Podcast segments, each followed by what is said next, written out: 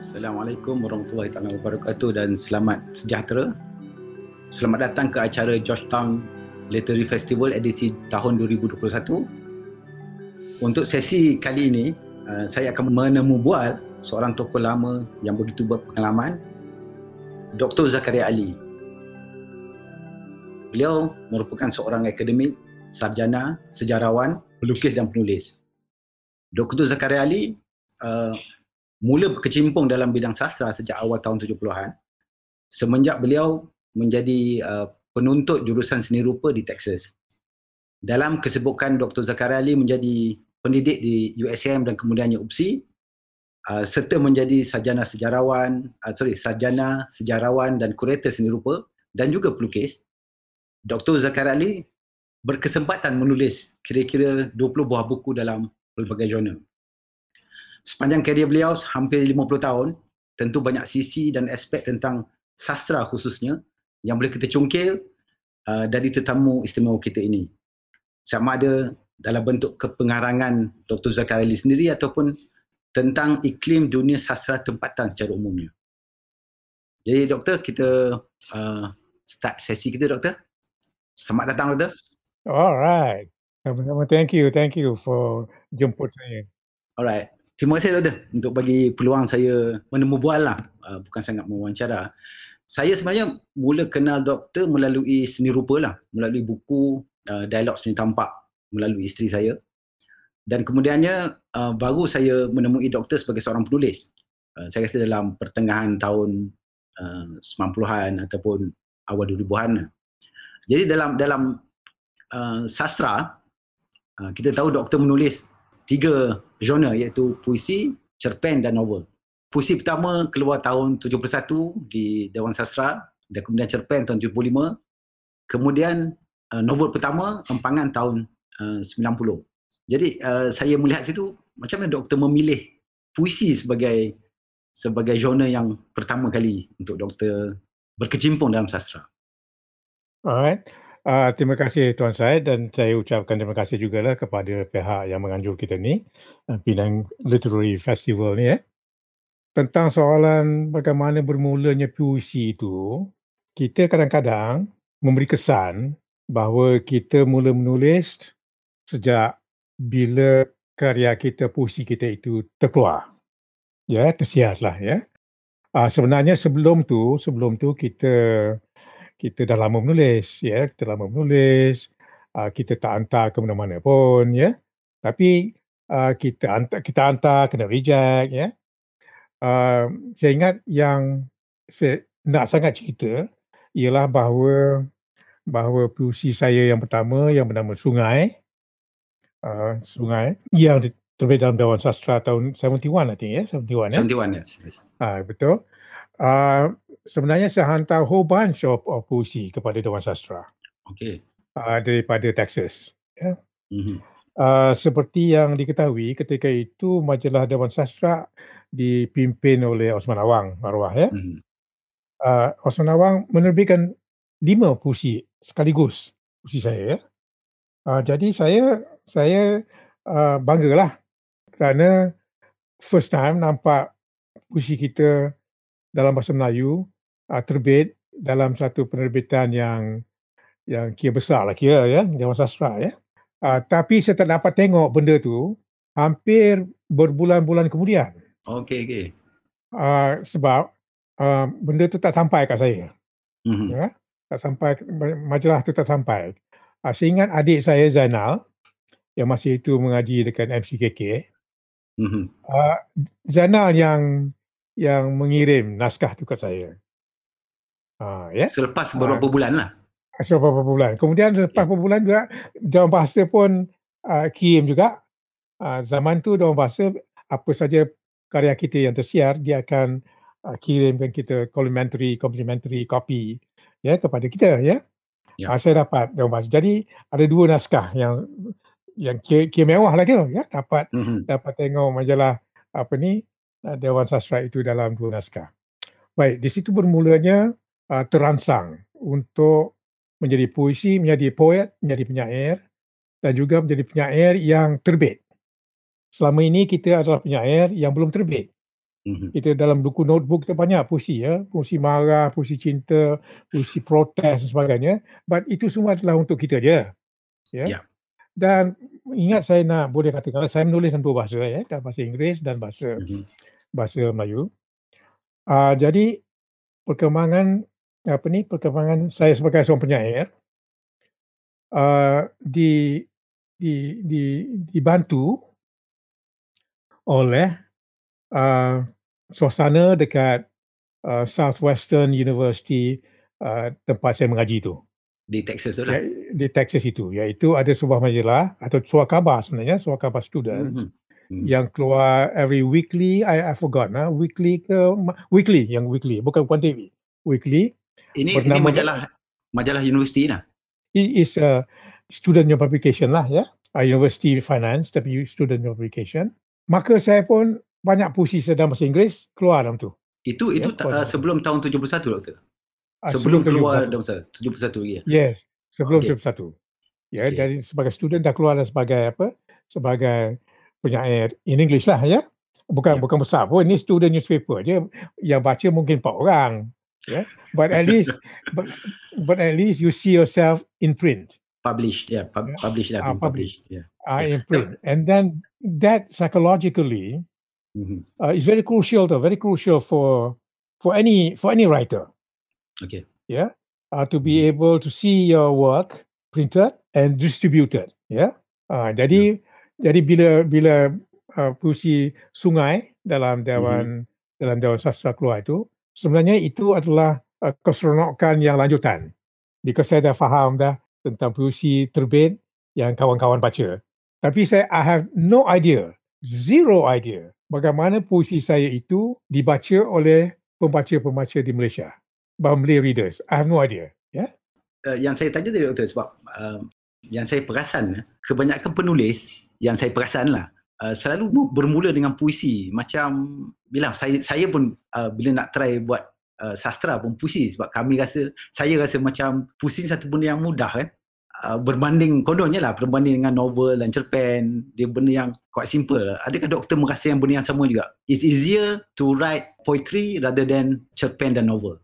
The irony is masa muda menulis puisi cukup senang. Masa tua sekarang menulis puisi cukup susah dia terbalik ya yeah? dia terbalik ya yeah.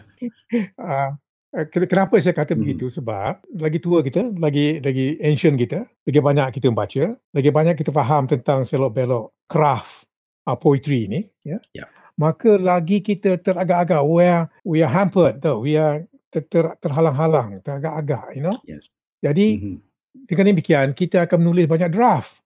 And you know, once you start with one draft, second draft, third draft, you will never stop. Tak, kamu tak akan berhenti. Betul because that thing tidak akan menjadi akan, akan menjadi perfect yang kita nak yang kita nak ideally kita nak satu puisi yang perfect ya yeah? mm-hmm. seperti dan itu itu satu perkara yang susah lah sebenarnya actually susah lah masa zaman muda we have no idea what is a good poetry yeah it's true yeah so sorry kalau kalau kita tengok pun uh, itu mungkin sebab doktor kurang prolific dalam menulis puisi ya. Sebab kita tengok uh, daripada first anthology doktor dalam bahasa Inggeris uh, Persone eh, yang dikeluarkan di saya rasa di di Texas tak salah saya. Uh, 86 puisi dalam bahasa Inggeris. Kemudian puisi doktor ataupun dalam bentuk antologi hanya keluar tahun 2013 dengan uh, apa ni uh, koleksi bersama dengan Raja Ahmad Aminullah dan juga Mustafa Ibrahim. So dalam masa 40 tahun tu baru doktor keluar second uh, collection of your puisi eh. so adakah benda yang tadi doktor beritahu ada uh, tidak mudah sebenarnya menulis puisi seperti yang kita anggap masa kita muda dulu lah. Yalah betul. Because a lot of hesitancy lah ya. A lot of hesitancy. Kita teragak-agak. Tulis, tulis banyak. I mean you write a lot. Cuma yeah. bila kita nak retype, final copy, good copy nak hantar keluar, kita kena fikir dua kali. And eventually yes. kita tak, tak tak hantar pun. You know? Mm-hmm. Uh, jadi mm-hmm. sebab apa? Uh, mungkin disebabkan oleh keperluan untuk menulis itu diambil alih oleh uh, prosa, oleh write, uh, writing short stories, of, of writing essays, and eventually, finally, of writing novels. Ya, jadi jadi keperluan untuk menulis itu diambil alih oleh bidang-bidang ini, okay. sehingga keperluan untuk berpuisi uh, berkurangan. Berkurangan. Walaupun walaupun saya tak berhenti membaca puisi ya. Yang locally bagaimana menulis, ada masalah penulis. Saya tak pernah berhenti. That that the pro, the problem of pengarang-pengarang muda uh, menulis intrigues me because I, saya dapat saya bandingkan masalah kita dengan masalah dia orang. Sama atau yeah. tidak? Sama yeah. atau tidak? Sama atau tidak ya? Uh, mm-hmm. Gitu. Sebab, sebab ya? saya perasan satu bila doktor kata tadi ya, uh, masa muda uh, selalu kita menganggap puisi mudah mungkin. Saya tak terbaca uh, tulisan doktor, saya tak ingat mungkin dalam angsana apa. Uh, ada perbezaan zaman uh, puisi doktor zaman di universiti dulu uh, dengan kemarahan. Doktor ada sebut dia kemarahan dengan uh, tema-tema yang berlainan lah. Tetapi bila doktor dah balik Malaysia, benda tu dah tak ada. That, that semangat apa. Semangat masa muda tu lah. So adakah itu juga uh, sedikit mengganggu doktor dari segi nak jadi prolific sebagai seorang penyajak? Uh, ya, yeah. uh, keadaan. Keadaan kita, keadaan kita sebagai student uh, tinggal di dormitory uh, undergraduate bersama kawan-kawan undergraduate ya. Mm-hmm. Uh, suasana yang tercipta yang membuat kita menulis tu uh, tak akan dapat kita duplicate as we as we move as we move along lah ya. Uh, umpamanya satu masa in the summer of 19 1970 kot atau 69 mm-hmm. 70 ya musim summer, uh, saya dengan kawan-kawan, uh, you know dekat Texas, dekat Amerika, summer tu macam cuti tau. Ya, yeah? okay, yeah. uh, cuti mm-hmm. ya. Iaitu Jun, Julai, Ogos ya, cuti ya. Uh, inilah masa kita bekerja, kita mencari kerja, kita buat all kinds of part-time work in order to save some money ya, nak simpan duit untuk jadi bekalan untuk the next semester ya. Yes. Jadi hmm. pada pada semester pada summer itu saya dengan kawan-kawan uh, moved out of campus lah kita, kita move out into a house into a farmhouse you know rumah mm-hmm. kebun lah in a farm di Texas lagi lah di Texas lagi ya in a farmhouse uh, yang dua tingkat di mana saya ada yang yang yang tinggal di situ lah yang saya ingat lagi dah Jack Stewart kawan saya dia gitaris mm. and then saya ingat seorang lagi bernama Arnold dia dia juga poet juga And then someone okay. else bernama tak salah saya if I'm not mistaken Sam Bertrand. Uh, tinggal dekat we rented this this apa this this farmhouse dan saya tinggal di atas di atas attic tau attic dia ada uh, peran lah uh, ada yeah. ada gable ada gable window tau ya yeah? mm-hmm. and that summer was the most prolific summer I have ever had. Dari, dari segi pengkaryaan puisi. Yes. Okay just every day I was writing every day I was writing ada aja seronok sangat ya uh, masa itu hmm. pula saya dapat uh, saya dapat contoh penyair-penyair American yang saya baca banyak seorang daripada ni bernama Richard Brautigan uh, dia menulis very simple straightforward uh, everyday hmm. experience uh, type of of, of puisi lah ya tapi ada makna sebaliknya yang lebih dalam lagi lah ya. hmm yes. and I found that and Gary Snyder another one yang saya mm-hmm. saya cukup apa cukup berminat masa itu ya. Okay. And of course uh, on the side kita ada Bob Dylan sebagai apa mm. sebagai penyanyi kami folk song kita ya. Jadi semuanya ini adalah suasana yang saya katakan tadi, suasana yang bikinkan uh, kita punya creative creative juice to flow. Uh, tapi apabila saya move to Mexico, tahun tahun bila doktor ya? Uh, tahun 70, 71, 72, 73, 74 I think. Is in my diary. Yang uh, Hanim yang Hanim apa yang Hanim uh, tulis kata uh, kata kata pengantar tu ya. Uh, itu uh, uh, slow down. That's when I began to slow down. Okay. Yeah? kenapa? Hmm. kenapa ya? Kenapa? Yeah. sebab I was beginning to read Spanish and reading Spanish punya poetry.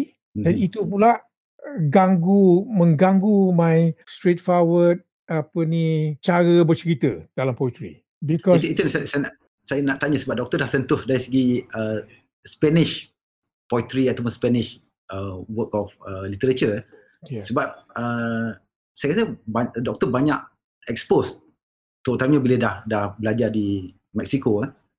uh, dalam sajak doktor pun yang uh, yang dalam perisa tu ya yang New York tu tajuk New York ada doktor sentuh uh, Garcia Lorca yes, yes. dan Dr. translatekan dia punya sajak to Walt Whitman dan lepas tu doktor sendiri pun ada uh, terjemahkan uh, puisi Pablo Neruda uh, 20 puisi cinta dan sebuah lagu kecewa uh, macam mana pengaruh uh, sastra ataupun puisi uh, dalam bahasa Sepanyol mempengaruhi doktor sendiri pertama sekali dia mengajar saya bahawa puisi ini adalah sesuatu yang paling serius sekali okay. kita tak boleh tak boleh bermain-main dengan dia mm-hmm. ya uh, sebab apa sebab dia berhubung dengan bahasa dan kita pengolahan bahasa ya jadi saya ibaratkan saya ibaratkan bahasa itu macam macam cat mm-hmm. macam cat macam medium yang kita pakai untuk seni lukis you know jadi kalau kita tak tahu tentang the the mysteries of colors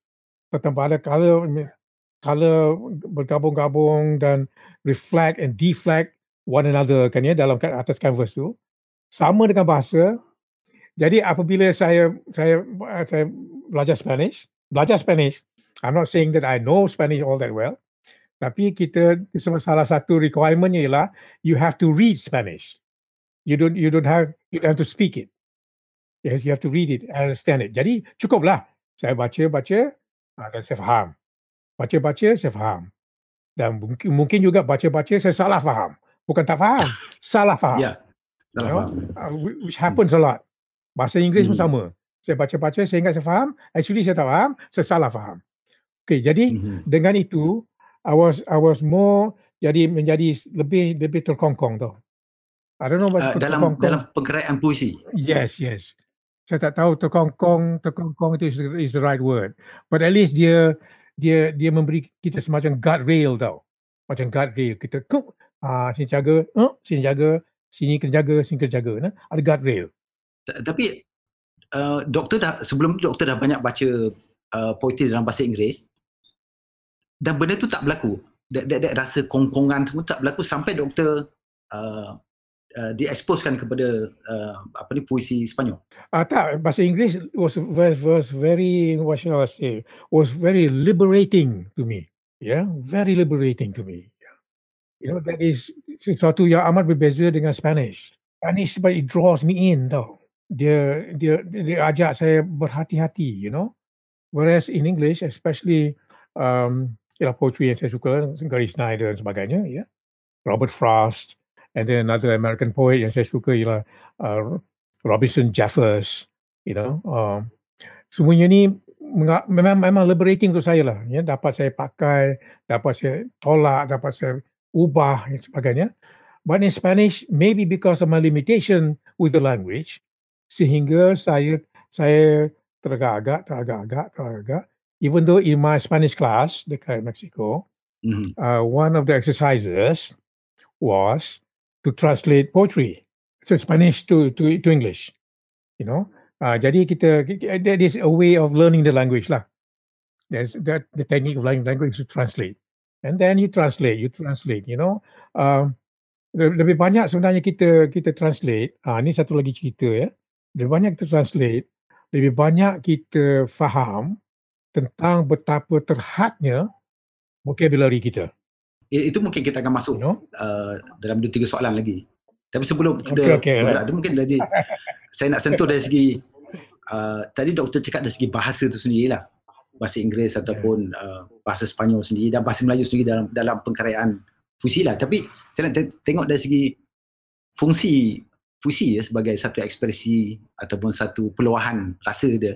Sebab saya ada terbaca satu uh, artikel doktor Seeds and Poetry saya rasa dalam Ansana apabila doktor pergi ke apa ni penjara 12 uh, 12 slang segala apa jerit pekik orang kat sana yang doktor nampak tu segala tengkorak semua tu uh, dan doktor mengatakan I needed poetry to commit deliverance. Itu saya rasa uh, terlalu besar. Dia, dia bukan saja untuk mengekspresikan tapi untuk commit deliverance. Maknanya adakah itu puisi salah satu fungsi puisi adalah untuk meluahkan gejolak dalam diri kita ni. Mungkin doktor boleh explain detail on that lah, on the uh, fungsi peranan puisi itu sendiri. And you know the fungsi peranan dia begini. Peranan dia ialah puisi itu as as we write it for ourselves dan puisi itu sebagai hmm. kita tulis untuk pembaca. Ya. Maksud saya deliverance itu ialah puisi yang kita tulis entirely for yourself. Okay. Ya, ya, entirely for yourself. Mhm. Hanya dengan demikian Mhm. baru dapat saya understand the horror of uh, Pol Pot punya uh, punya punya pen- penjara tu. The horror of the torture that went on there. Kan ya? Uh, that's what I mean. That's what I mean lah. Deliverance itu uh, not not not uh, not to mungkin bukan bukan untuk orang lain, untuk kita sendiri lah. Ya. Uh, jadi itu maksud saya. Okay. Um, apa namanya kalau kalau cakap dari segi puisi ya, mungkin kita sentuh sikit dari segi uh, pengkarya atau pemusi pemusi lama kita lah. Doktor ada sebut dalam buku doktor ya, dalam Diary of Mexico tu. Uh, kalau dibandingkan dengan orang lain, doktor masih menganggap Kasim Ahmad sebagai the poet of uh, Malaysia ataupun Malay lah. Adakah doktor masih pegang uh, apa nama pendapat itu atau doktor dah berubah dan kenapa kalau betul lah Kasim Ahmad menjadi uh, benchmark untuk doktor menilai karya-karya puisi akan datang. Uh, sekarang dah akan datang. Alright. Uh, saya ingat ada dua sebab lah kot ya. Bila saya buat perbandingan Hmm. itu bukan artinya saya single out Kasim seorang je. Among all, Okay. among all the best, among all the best, he was the Mhm. best pada saya. Ya. Mhm. Uh, why do I say that? Oh, pertama senang je. Pertama, saya punya resources, buku-buku bah- bahasa Melayu semasa di Texas, Mhm. bila I made that judgment, when I made when I wrote that down in my diary, uh, terhad sangat, sikit sangat. Buku saya, you see, sikit sangat ya. Jadi I understand ya. Jadi yang ada buku Kasim tu, buku Kasim tu saya ulang baca. Which is kemarau lah, kemarau di lembah. Uh, kemarau, je, kemarau jemaah. Saya ulang baca, ya. Kemarau. Kemudian oleh itu saya juga mendapati bahawa dalam teknik penulisan puisi Kasim tak berbelit-belit. Dia ah, dia direct, dia direct. The, the the the same spirit yang saya jumpa dalam Gary Snyder, yang saya jumpa dalam Richard Brautigan, Mhm. ya, saya jumpa kadang-kadang not all in some Robert Frostnya poetry, ya, Mhm. and kadang-kadang not all dalam Emily Dickinsonnya poetry, ya. Ya. Tapi uh, yang straightforward ni yang saya hargai. Jadi kalau ada kalau ada penyair Melayu yang yang begitu juga Mhm. uh, pengkaryaan dia, penulisannya, style dia, maka saya akan terkesan. Ya, saya akan terkesan ya. Ya, ya. Uh, salah seorang daripadanya, salah seorang daripadanya ialah seorang penyair Negeri Sembilan bernama Dharma Wijaya. Okey, ya. Dharma Wijaya. Uh, pada saya, saya amat terkesan dengan dia. Kerana dia adalah penyair, uh, kita panggilkan uh, rural poet tau. Ya, sebab dia cakap dia cakap tentang sawah-sawah dekat Kuala Pilah. Mhm. You know, dekat kampung Kuala Pilah iaitu kampung yang seberang gunung daripada kampung saya di Rembau. Ya. Uh, pada saya, uh, dia dia another poet yang memang saya hargai. Uh, bukan artinya relatif Moidin saya hargai, saya hargai ya. Ya. Tapi cara cara dia sentuh kita tu. ya. Uh, cara dia sentuh kita tu, uh, dia amat amat terkesan Mhm. dan kita ingat, Okey. kita ingat. Ya, ya. Ya. kan? Maknanya dari segi Ya. dari segi bahasa digunakan, dari segi uh, imajan dia, it's not so much of tema dia lah. Kalau katakan uh, Kasim kan, Kasim kadang-kadang orang mengangkat Kasim sebab tema yang dibawa. Uh, whether it's political or, or some religious punya kritik kan. Tapi doktor lebih kepada kepengarangan tu sendiri. Penggunaan bahasa. Kepada te- teknik, teknik, teknik, dia. ya, teknik. teknik. Okey, Yes, okey. okey. yes, yes. Tak ada uh, Yelah selepas doktor dah balik dah baca banyak buku lagi tak ada yang saya dari Dharma Wijaya dan Kasim mungkin ada uh, yang yang muda ke kalau, doktor pernah uh, jumpa yang Zen Kasturi saya rasa doktor pernah baca Saya, saya dah baca Jane Zena, saya baca yang muda ramai, ramai Hmm. banyak. Ya. Yasin Saleh ya. Saleh Yasin, Yasin Saleh. Zen Saleh lama Yasin kan Saleh. ah Zen Saleh ya My, my, my generation Your lah. Generation Ya. ya yes Ah. Yes. Tapi dia, oh, he's very powerful. oh okay He's a very, very, very powerful punya poet, you know. Very committed, very engaged punya, punya poetry, ya. Uh, ya, banyak, banyak. Saya ingat yang apa ni, yang paling, yang paling almost my generation, tapi older sikit, ialah, ialah, ialah Latif lah, I think, you know. Latif lah okay Latif. Ya. alright Uh, saya tak begitu, saya tak begitu, bukan bukan saya menolak tak, saya tak begitu tertarik kepada puisi-puisi yang yang yang religious tone dia overmuch lah. You know what I mean? Bukannya kita tolak tak. Overmuch. Uh, saya saya tak tak tertarik. Alright. Okay. Tak tertarik. Ya, saya tak tertarik ya. Tak payah sebut nama lah kot. Tak Ah, sebut nama. Okey, uh, sebab tadi doktor cakap dari segi uh, teknik ke, kepengarangan tu. Saya nampak macam doktor pun kalau uh, yang ni saya perasan lah, saya bukan seorang pengkaji. Tapi cara doktor menulis puis, uh, sorry, novel dan cerpen, doktor juga agak ekonomis dari segi bahasa-bahasa, dari segi uh, apa ni menceritakan suasana tak ada macam detail. Contohnya ada setengah uh, sat- sasaran kita. Kelebihan dia adalah menceritakan dengan detail uh, suasana, gambaran semua. Tapi apa yang saya nampak doktor sekurang-kurangnya dalam novel tak berapa detail.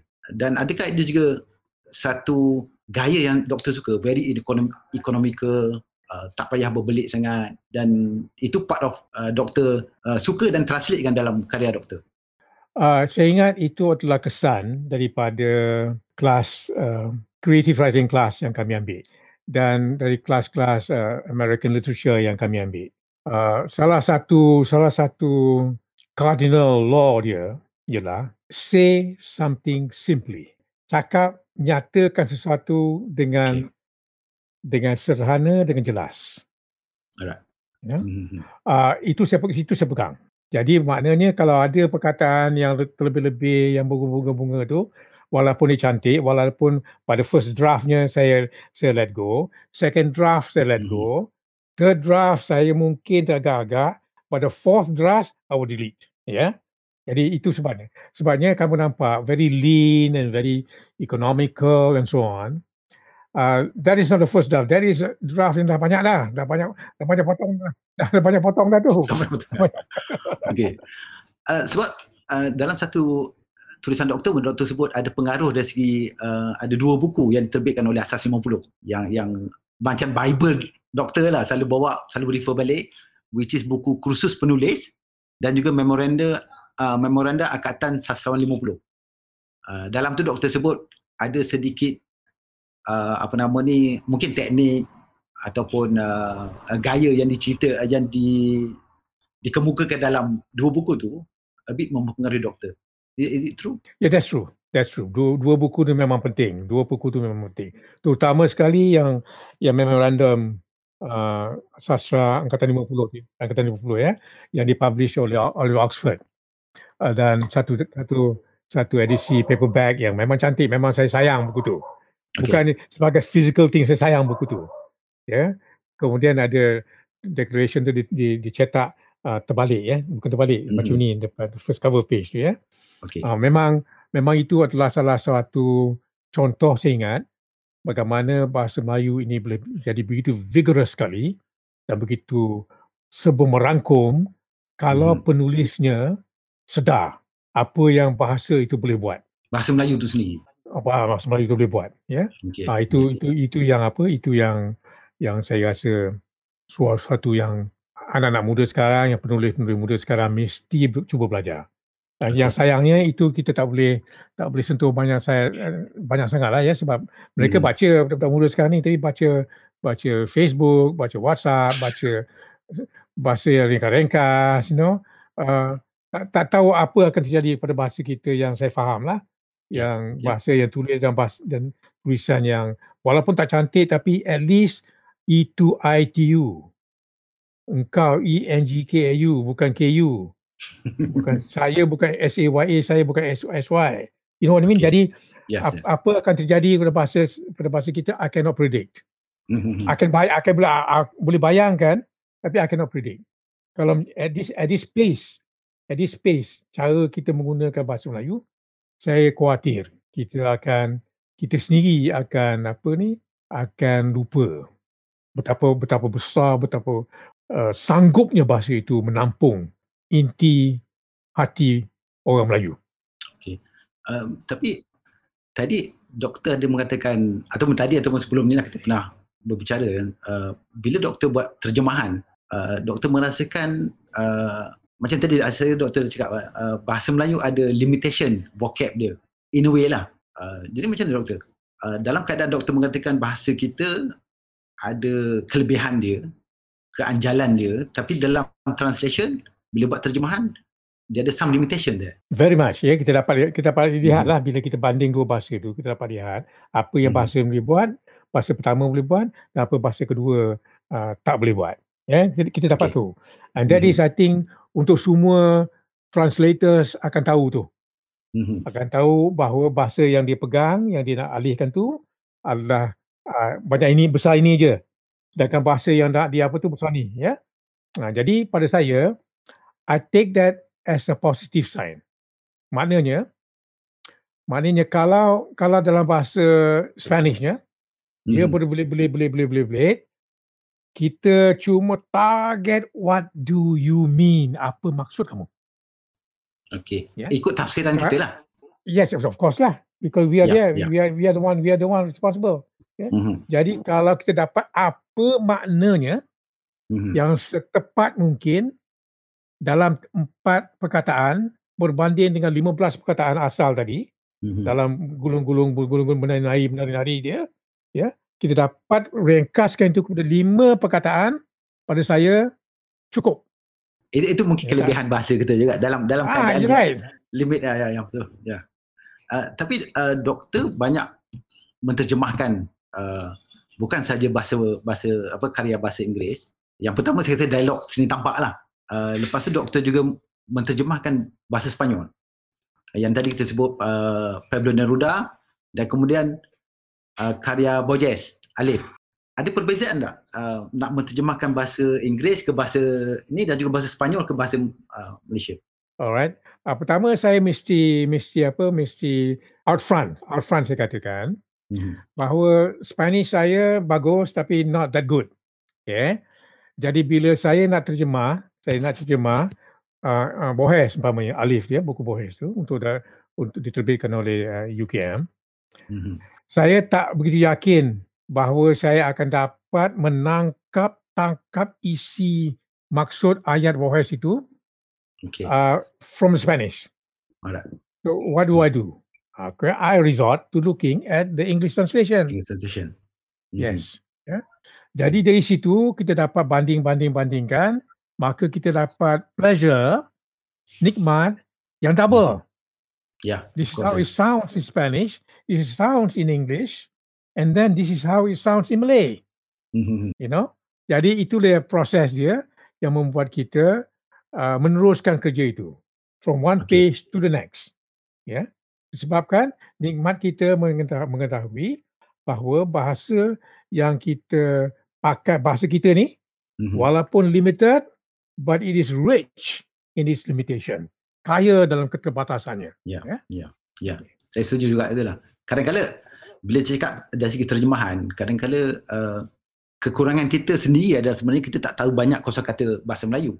Jadi kita ambil jalan mudah mengatakan bahasa Melayu tak ada istilah-istilah ni. Padahal kita yang kurang membaca ataupun kita tak check dictionary ke kamus apa kan. Kadang-kadang itu kelemahan kita jugalah.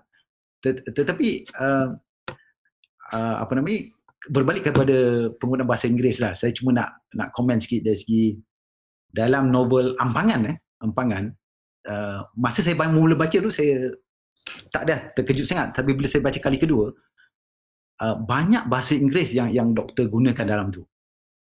Uh, berbanding dengan dua novel selepas tu uh, Percikan Api dan juga Villa Maya saya rasa memang dah kurang lah. So uh, adakah itu poetic license doktor ke atau memang keterbatasan doktor pada zaman tu dah tahun 90 saya tanya uh, doktor buat buku tu ya empangan uh, jadi jadi Oh novel novel empangan tu sebenarnya uh, ini satu lagi confession lah confession yang tak tak tak apa ni tak bagus pun ya. Uh, novel itu dibuat ditulis ditulis ditulis ditulis dengan tiada harapan untuk dia dicetak. okey okey I think it went on for about 5, 10, 15, uh, 10 years I think. Okay. Dan saya bawa saya bawa novel itu pergi ke pergi ke ni, pergi ke overseas. okey Ya.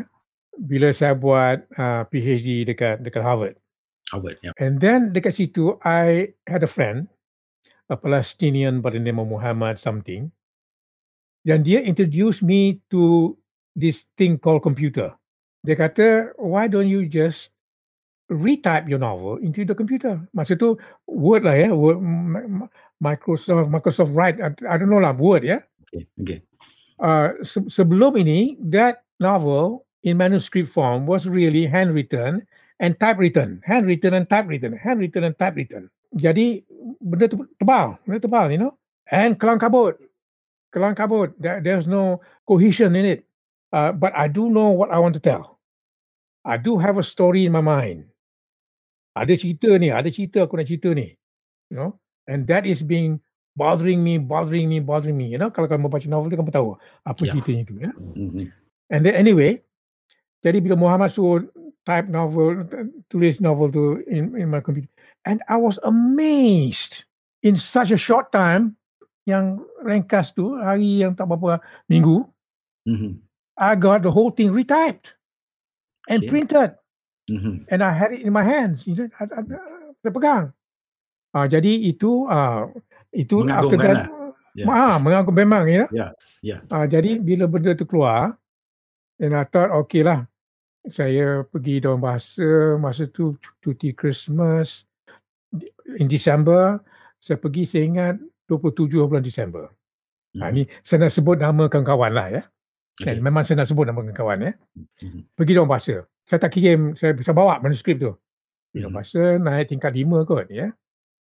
Pegawai-pegawai tak ramai dah masuk cuti. Okay. Cuti Christmas sampai cuti uh, tahun baru, you know. Ah tu ya 27 lah pergi. Ya. Ah, saya berjumpa dengan Hamzah Hamdani. Tuan Ham, Tuan Haji Hamzah Hamdani. Ya. Dia kata, Zack, ya ada competition tu kau masuk je lah. Saya cakap, macam mana eh? Macam mana nak masuk? Ah, ambil ambil borang ni, kau isi borang ni. so, I duduk tepi tu dan bila tak bila si borang dan saya letakkan borang itu di atas meja bagi. And I forgot about it.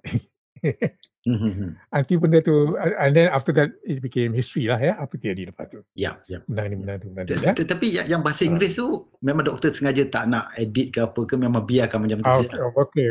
Okay, bahasa Inggeris pula I had the liberty I thought a liberty of condensing it. Uh, ada istilah-istilah ataupun pengucapan-pengucapan dalam bahasa Melayu yang saya ingat memang tak tak kena nak buat dalam bahasa Inggeris. Especially speech. Kalau speech Okay. saya dapat Yes, yes. report speech, I rather report Mhm. speech. Yeah. Yeah, because the same thing is going to is going to the reader. Sama ada speech, cakap ke atau report. Yeah. Ah, jadi untuk the English translation which I did myself, which I enjoy doing, Mhm. dan which I edited because dan bila novel tu dah keluar, Melayu dah keluar, ada nampak Mhm. banyak salah tu. Oh, okay. alright, alright. Nampak banyak salah. Aduh, tak mau lah ni, tak mau aku. If I had to rewrite this thing, I will edit it, this, I will delete that, I will take away all that kan. Tapi Lebih Ya, lebih kepada typo typo ke atau susunan no, no, no. uh, Susunan cerita. Oh, ya, ada- okay, dia- okay, okay. Dia ada cerita, ada benda, ada scene yang yang mungkin I can shorten it or mungkin I can not have it all together kan ya. Tak payah ada pun tak apa ya. Mhm. Ah, jadi in the English text, I I managed to do that. Alright, alright. Okay, okay, okay. Ah, jadi pada saya kalau saya terjemahkan retranslate the English uh, dam the dam to Malay, I think that will be much better novel. Tapi we, we can't we can't do that. Okay, sebab uh, bercakap dari segi uh, bahasa Inggeris, bahasa Melayu ya, doktor ada pernah sebut ada certain things doktor lebih prefer bahasa Inggeris. Ada certain things prefer bahasa uh, Melayu lah. Dan saya rasa benda itu pun uh, akan uh, uh, termanifestasi dalam karya doktor lah. Ini ini persoalan dari segi apa nama identiti sastra kita lah yang yang selalu dari dulu lah tahun 71 ke selalu menjadi problem lah untuk kita uh, mengiktiraf sesebuah karya lah. Saya ingat uh, salah satu tulisan Yahya Ismail lah.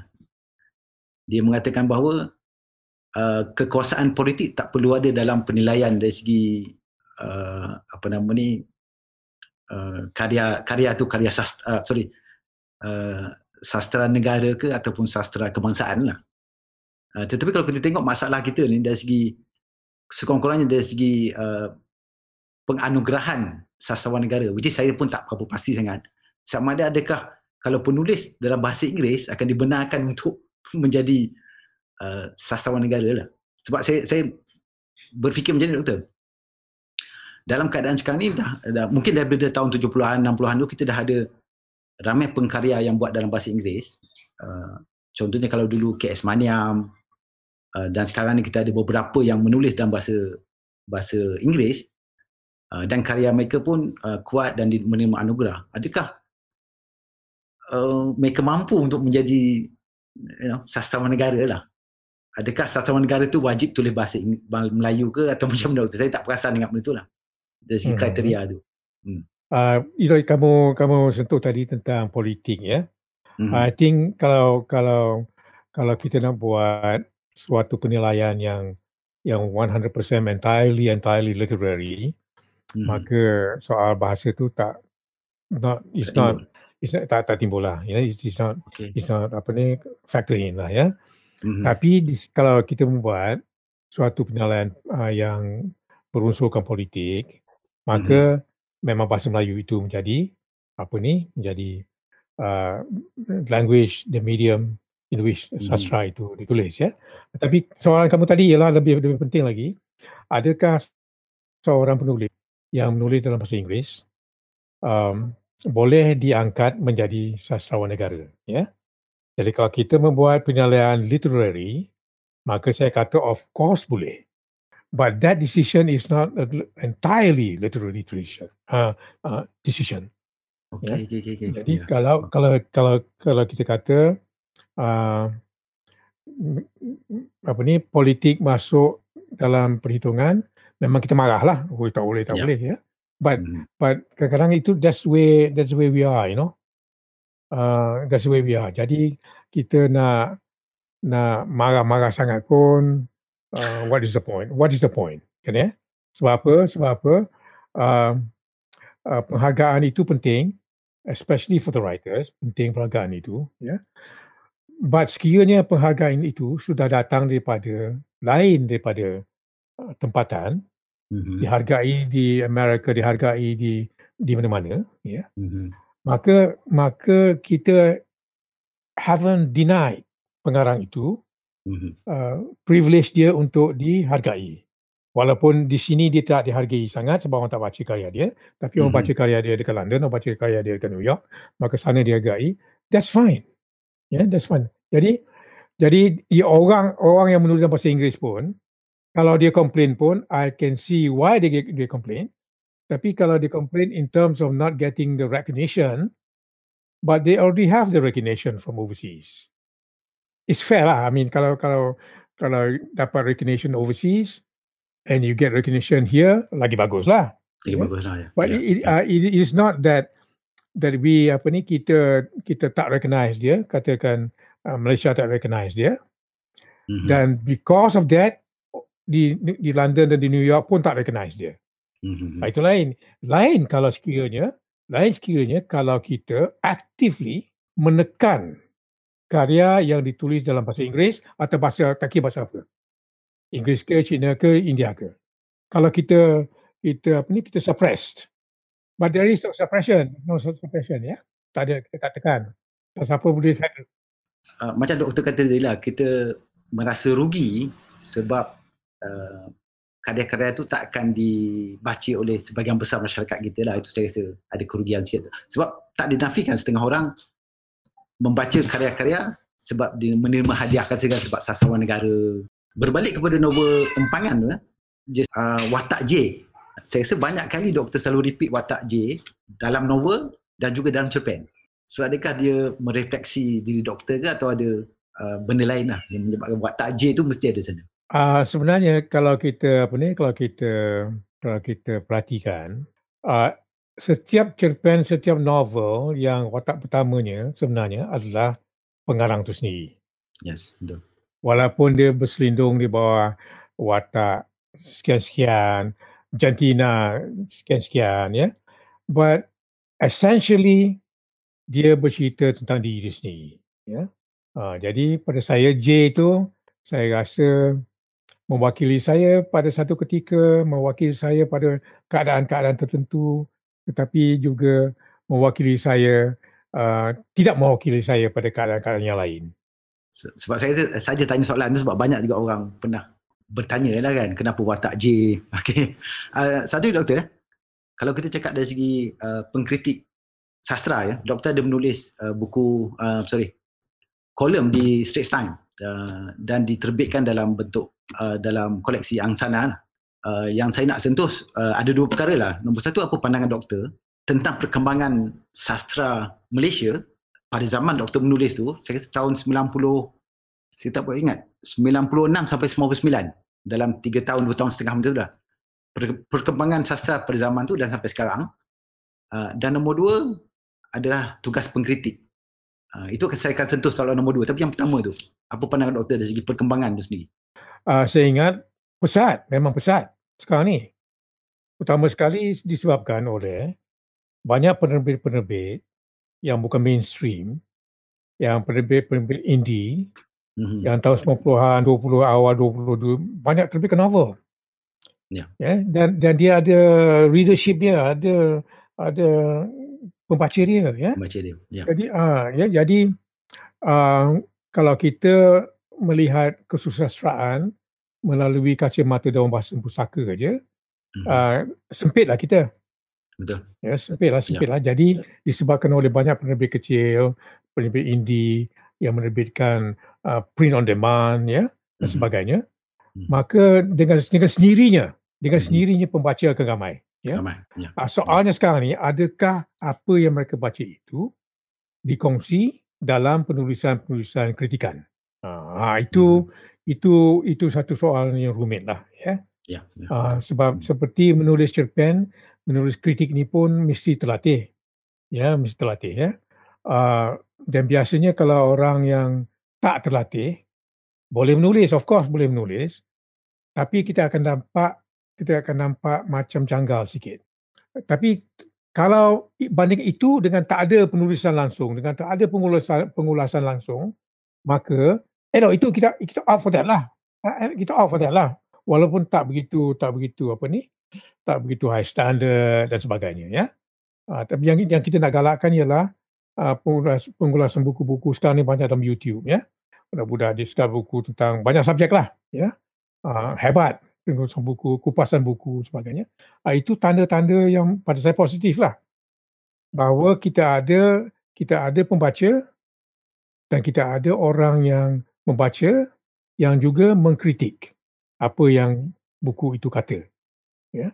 Ah ini pada saya is a healthy is a healthy sign. Lah. Ya. ya. Kalau uh, bercerita tentang tugas pengkritik, saya just nak quote apa yang doktor tulis dalam buku Angsana tu ya.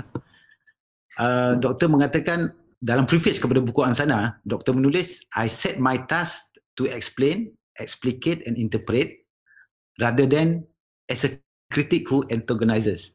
Dan kemudian doktor teruskan lagi, doktor mengambil sikap sebegini kerana dengan ini saves me from having to justify my views to irate uh, viewer, uh, sorry, irate writers who may perceive I have treated them wrong. Cuma persoalan saya dari segi uh, kejujuran, keikhlasan, pengkritik. Mungkin uh, dalam konteks doktor sendiri lah. Sebab saya rasa macam doktor cakap tadi pun, pengkritik tu dah penting untuk mengembangkan, mendinamikkan, menyemarakkan sastra itu sendiri.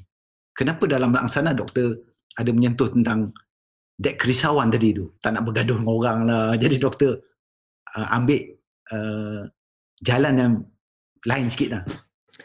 Uh, ya yeah, uh, bagus soalan tu that's a good question ya. Yeah. um, pertama sekali saya tak suka bergaduh. That's always been me lah saya tak suka bergaduh.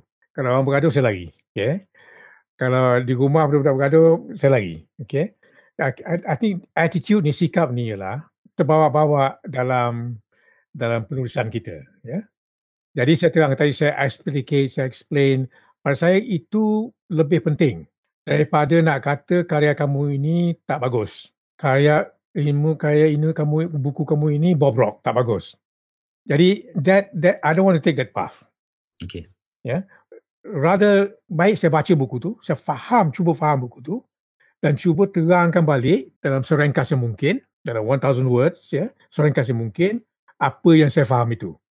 And I think my my calling is there. My calling is not to judge. Jadi kalau kalau kalau ada yang lain yang suka judgement, that's fine. Mhm. That, that's not my calling. My calling is to explicate faham. Uh, itu yang penting pada saya. Ya. Pada saya ialah bila saya baca buku tu kalau saya tak faham, uh, baca balik sekali, baca balik sekali, baca balik sekali. Ya. And then, and, and letih kita buatnya, letih kita buat. You know, uh, kadang-kadang, apa yang kau nak, what are, you, what are you trying to say? Kita tanya kepada buku tu. ya. Padahal buku tu tak boleh jawab kita. ya. What are you trying to say? You know? Uh, jadi itulah dia. Kalau kita dapat faham, dan kita dapat explicate, dapat terangkan sikit, jelaskan sikit, huraikan sikit, huraikan sikit lah ya. Maka tugas saya selesai lah dah. Okey. Sebab sebab ini uh, ini ini bersangkut pada persoalan uh, dari segi polemik uh, besar yang berlaku dalam sastra uh, daripada zaman dulu lah kita tengok zaman asas 50 antara Ashraf dan Hamzah Hussein kemudian tahun 70-an sampai 80-an uh, sastra Islam antara dua-dua arwah lah Kasim dan juga uh, Shan Muhammad dan saya rasa itu kalau kita menganggap mereka ni sebagai pengkritik ya, uh, dalam ketajaman mereka, kelantangan mereka itu menimbulkan polemik yang boleh saya rasa kalau tak membantu pun tapi uh, sekurang-kurangnya menyemarakkan seni kita, uh, sastra lah. Uh, jadi kalau kita tengok sekarang yang saya perasan lah, mungkin doktor lebih tahu, kita kekurangan polemik uh, dalam sastra.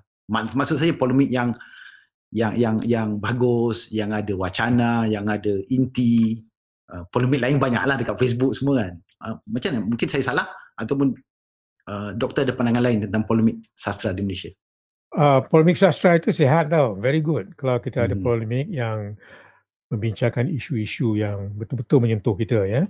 Macam hmm. Shannon dan Kasim menyentuh tentang sastra Islam tu ya yeah. jadi itu itu itu memang memang memang baguslah ya.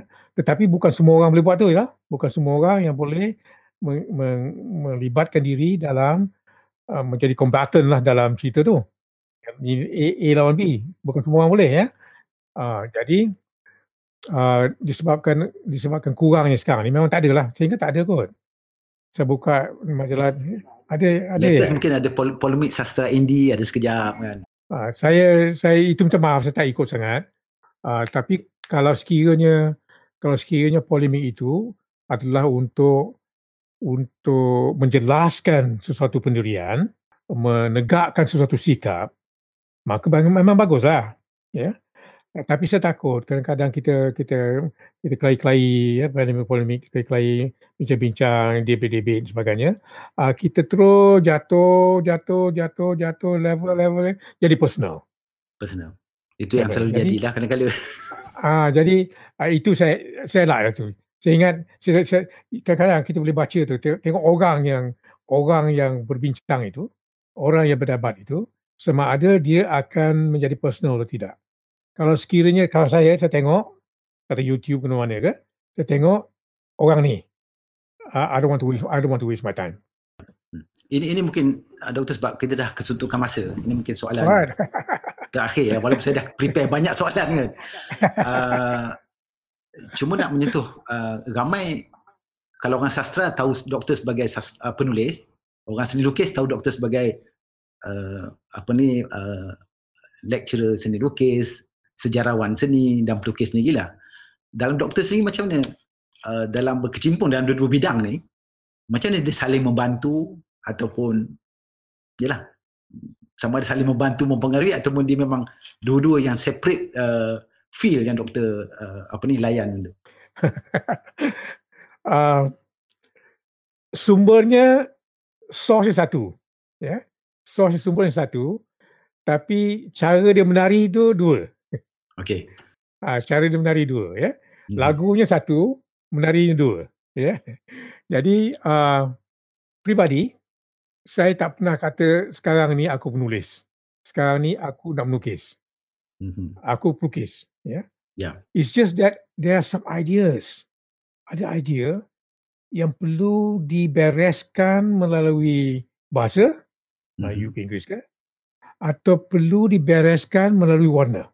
Okay? Eh, itu dia pendorongnya. Ideas, ideas yang yang minta, saya ingat, ideas itu sendiri minta aku mesti di, aku mesti dilukis. Ada ini pula minta aku nak ditulis. Ha, jadi itu itu dia yang uh, eh, bukan bukan hebat sangat, you know. Kadang-kadang okey kalau tulis boleh uh, very seldom, very seldom dia dia kadang-kadang boleh cross cross. Dia, dia memang cross cross tapi tak tak ketat sangat. Tak belaga sangat. Tak belaga sangat ya. Masih yeah. bergantung kepada kehendak idea tu sendirilah. Dorongan ya, dia untuk ambil medium mana. Yes, idea tu sendiri. Right. Okay. Yeah. Oh, yes. So doktor saya kata dah sampai ke penghujung. Kalau boleh Alright. saya nak sembang banyak lagi doktor lah. Uh, tapi uh, kesuntukan masa kita boleh terlajak sejam lebih. Ya ke? Uh, terima kasih. Ya ke? Ya sejam lebih. Ya, sejam lebih. Sebab saya perasan lah. Terima kasih banyak-banyak doktor atas uh, temu bual ni walaupun kita tak boleh sentuh dengan lebih mendalam lagi. Tapi saya rasa cukup uh, apa ni membantu kita untuk memahami uh, Dr. Zakaria Ali dan juga sastra Malaysia secara umumnya lah. Uh, saya ucapkan terima kasih lah kepada kamu yang berdebar-debar mewawancara dengan saya dan juga uh, kepada pihak Penang Art Festival yang yang jemput saya bercakap. Uh, yang menjemput saya untuk cakap-cakap, untuk chat ni ya. Jadi saya harap benda ini bermanfaat kepada everybody, especially young writers yang mencari petunjuk-petunjuk untuk uh, meneruskan kejayaan mereka sebagai penulis. Ya. Dengan itu terima kasih. Terima kasih doktor. Untuk pendengar, sila layari laman web GTLF 2021 untuk maklumat lanjut. Terima kasih doktor.